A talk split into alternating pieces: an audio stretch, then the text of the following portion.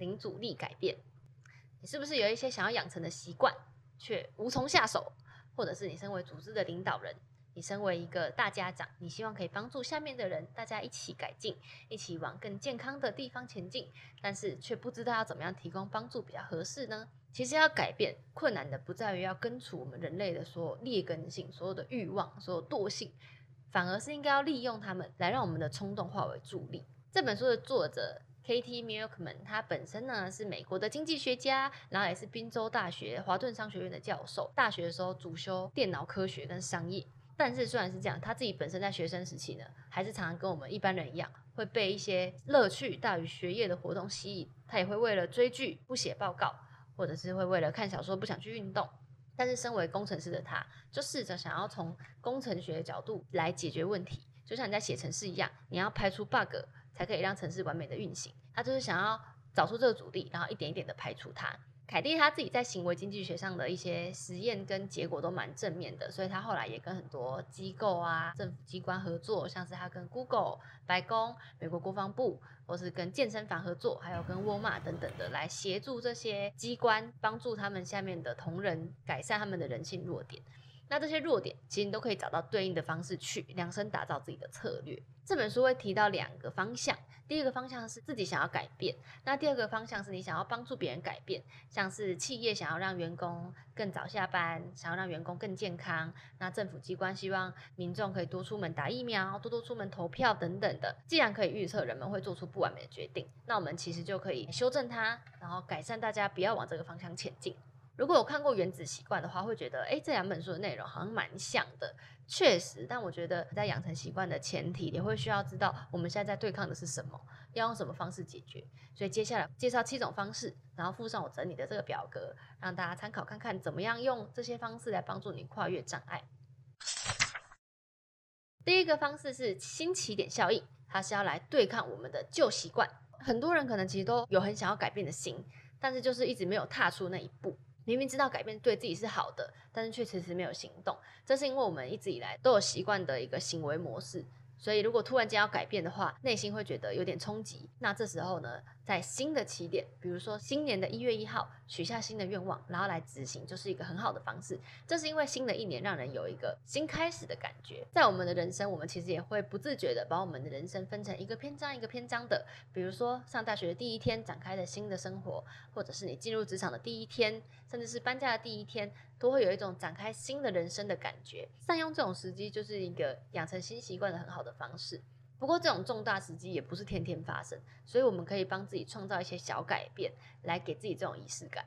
在书中就举了一个例子：，二零一四年的时候发生了伦敦地铁大罢工，很大一部分的上班族平常上班的路线都没有开通，他们就只好转别的方向，搭别的路线或者搭公车搭配走路什么的。结果，这些人就因而发现。其实他们好像有更简短的路程可以去上班，只是他们一直以来都习惯原本的路线，没有去发掘新的路线。所以在最后地铁复工之后，其中五趴的人都开始维持了新的习惯。所以一个短短的改变，只是上班路线改变这种事情，也可以让我们养成新的习惯。如果说你平常有去哪一间健身房，或是你有固定去哪一个咖啡厅上班，那我们也可以试着找一间新的咖啡厅，让我们的心理上有一种哎，从现在开始不一样的感觉。那这种心境上的转变，就有助于我们跟旧的习惯中断。其他如果是日历上的日子，也可以帮助我们挑选新的开始、新的季度的开始，或是新的一年的开始，甚至是你的生日的隔天，都是一个展开新习惯的好时机。如果想要帮助周遭的人的话，我们也可以鼓励周遭的人使用这种方式。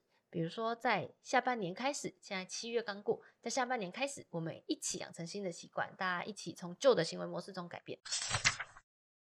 第二个叫做诱惑绑定法，这种就是要对抗冲动的，因为人类就是有一种追逐短期的快乐而放弃长期的好处的习惯。经济学家称之为当下偏误，就是这件事情可以让你立刻获得满足，它又不太费力，你真的很难去抵抗它的诱惑，然后转头去做另外一件我现在又看不到成果，然后又很辛苦的事情。例如下班后，你虽然觉得很想去运动，运动对身体好，但是你却觉得我好累，我现在想要划手机看剧，看剧让我很高兴。这是因为人脑是喜欢奖赏的，这种快速的回报会让大脑分泌多巴胺，然后会让人觉得更开心，就会更停不下来。那为了要对抗这种诱惑，诱惑绑定就是一个很好的方式，也就是我把我原本应该要养成的新习惯跟我很想要做的事情绑在一起。举例来说，如果你很喜欢看小说，你可以去下载有声书，然后你就规定自己只有在健身房的时候可以去听有声书，或者是你有家事要做，但你又很想要追剧，那你就让自己在一边追剧的时候可以一边看电视。这样一来，不仅可以增加你做这件事情的动力，而且还可以大大的增加这件事情的效率。两件事情都一起在同一个时间内完成了。不过有一些事情需要专注进行，没有办法一心二用的话，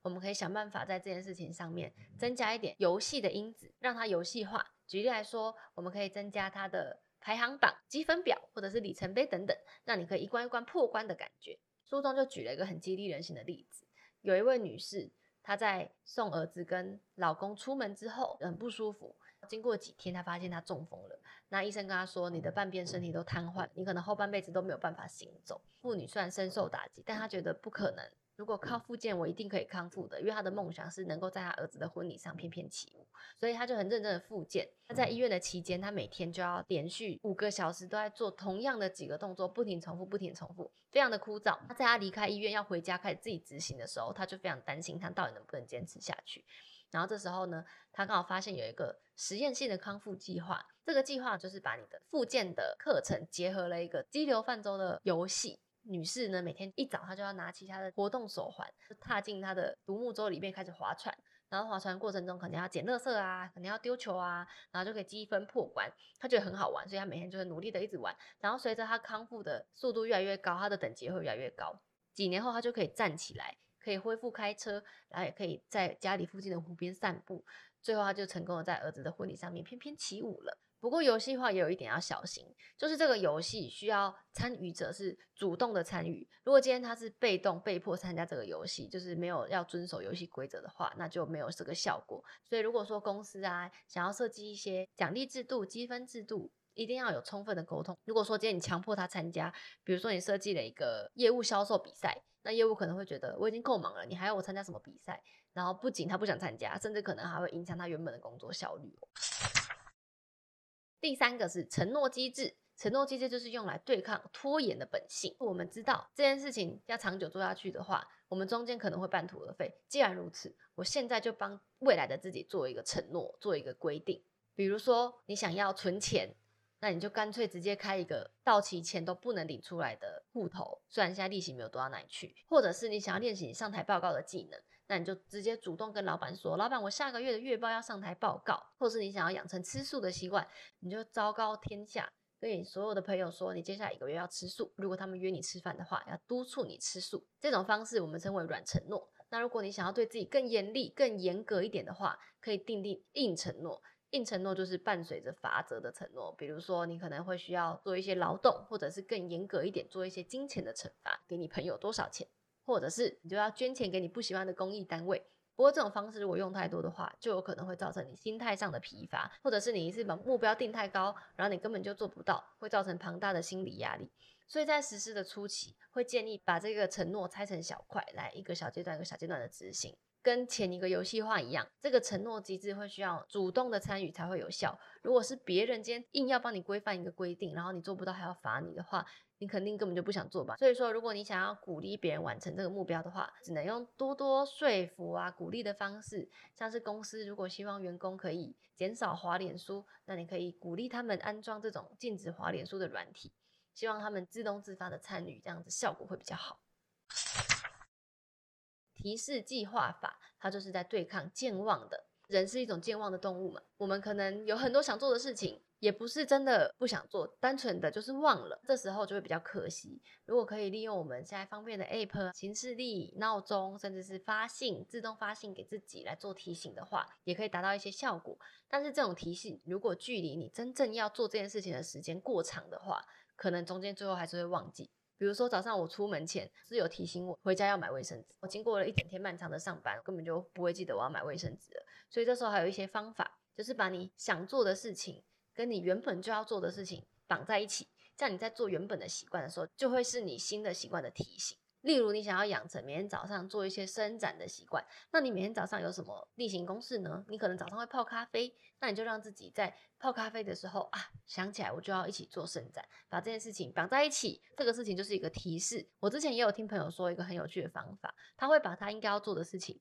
跟家里的一个物品绑在一起。比如说他看到牙刷，就想到他啊，他要用牙线，光是跟物品连接也有一种绑定的效果。如果你想要提醒别人制定某一个计划呢，我们可以请他具体的想象他要在什么时候用什么方式来完成这件事情。比如说，在美国前几年要大选的时候，他们想要提醒民众多多出门投票。几年前可能就是电话提醒说，哦，记得出门投票哦。接到电话的人就会说，哦，好，我知道了。但最后可能就忘了。他们在一个时间内呢，就在提醒电话中特别具体的询问这个陌生人说，哎，那你预计怎么去呢？你预计什么时候几点去呢？那这时候接到电话的人，他可能本来还没有一个具体的规划，那就帮自己想个计划好了。我会在早上出门买牛奶的时候顺便去投票。当这个计划变得具体的时候，他那天记得这件事情的几率就会提高非常的多。那如果是我们想要养成新的习惯，一个礼拜运动两天，这时候你把这个提示变成我一周的二跟四晚上八点要运动，光是把它具体化的规范下来，它的达成率会比较高。第五个预设值，预设值就是在对抗我们的懒惰啦。预设值也就是电脑的 default，手机跟电脑都越来越贴近人性的时代，它就是一个完美的对抗人的懒惰的一个好方法。在美国的宾州医疗系统，就因为这个预设值，帮他们每年省下了一千五百万的医疗经费。这是因为当地的医生他们在开药的时候，他如果没有特别选，有可能会开到比较昂贵的原厂药，也有可能会开到比较便宜但是成分一模一样的学名药。医院都是鼓励医生多开学名药的，但是医生就是大概只有七十五趴会开学名药。就在某一次系统更新的时候，系统工程人员默默帮他们加了一个 default 的一个设定，如果医生不主动勾选，系统就会帮他预设是学名药，除非他特别勾说哦我要原厂药，那他才会是原厂药。就因为这个小动作，学名药的使用比例就从七十五趴增加到九十八趴，几乎所有的医生都懒得再去勾那一个原厂药。所以说有时候医生也不是不愿意改变，他其实就是懒惰。那这时候我们就尽量帮他把他的阻力变小，用预设值养成习惯，就很像原子习惯里面说的，让阻力变小，让提示显而易见。那用在我们的日常生活，可能就像如果你想要运动，你就把运动衣放在衣柜的最上层，或者是你把一间健身房挑在你家跟公司中间的路线。你想要学英文的话，你就把你的手机桌面直接装一个 app，每天早上就提供一篇英文报道给你看。当你的阻力变小，你就有可能更大的几率会去完成它。那如果要再把你的习惯更长期养成的话，我们可以再搭配成果追踪表来展示，也就是你今天有完成就可以打勾。那这个过程中，不仅在打勾的过程都是一个提醒，那甚至它也会结合游戏化，让你每天都打勾，你今天就不想要中断它，你就会想要再继续的勾下去，最后久了就变成身体的预设值了。第六个是言出必信效应，对抗我们缺乏自信心。试想，今天假设你在做某一件事情，做一做，旁边突然有人出现跟你说这件事情这样做不对，你应该要怎么怎么做？那这时候我们应该会觉得有点受挫吧？因为这件事情的背后代表的含义是，他觉得你没有做好，然后他觉得他做的比你好，这样一来失去信心，你就不相信自己可以做好。虽然你有想要追求目标，却因为没有安全感而没有往前踏出，不相信自己有能力改变，我们就更不容易去改变了。但是如果其实你是有能力去做到这件事情，纯粹只是缺乏自信心呢？那如果给别人建议可以让别人失去信心，反过来，如果让我们去给别人建议，是不是可以增加自信心？这时候，美国的经济学家就对一群高中生做了一个实验。他们把一群高中生召集起来，然后分成两边，一半的高中生去电脑教室做一个简单的测验，另外一半的学生被安排去提供学弟妹一些建议。学弟妹可能会随机的询问他们一些问题，例如说。哦，你平常都去哪里念书？那你觉得念书很累的时候，你会怎么办？虽然被问问题的学长姐没有事先被告知这些问题，但是他们当下都能给出蛮好的一些答案。接下来的一个学期，他们都不会再被干涉，一直到学期末，经济学家再去把他们的成绩抓下来比对，然后发现这些给意见的学生跟这些只是单纯做问卷的学生比起来，给意见学生的成绩进步幅度都明显的比较大。它还有一个有趣的效果，就是这些学生事后还不停的去问老师说，什么时候才可以再办这样子的活动？他说我们从来都没有被询问过意见，这样会让我们觉得好像受到重视，好像自己被期待了。他们也觉得自己增加了一些信心，所以积极的期望就产生了更积极的结果。在他们学业进步的过程中呢，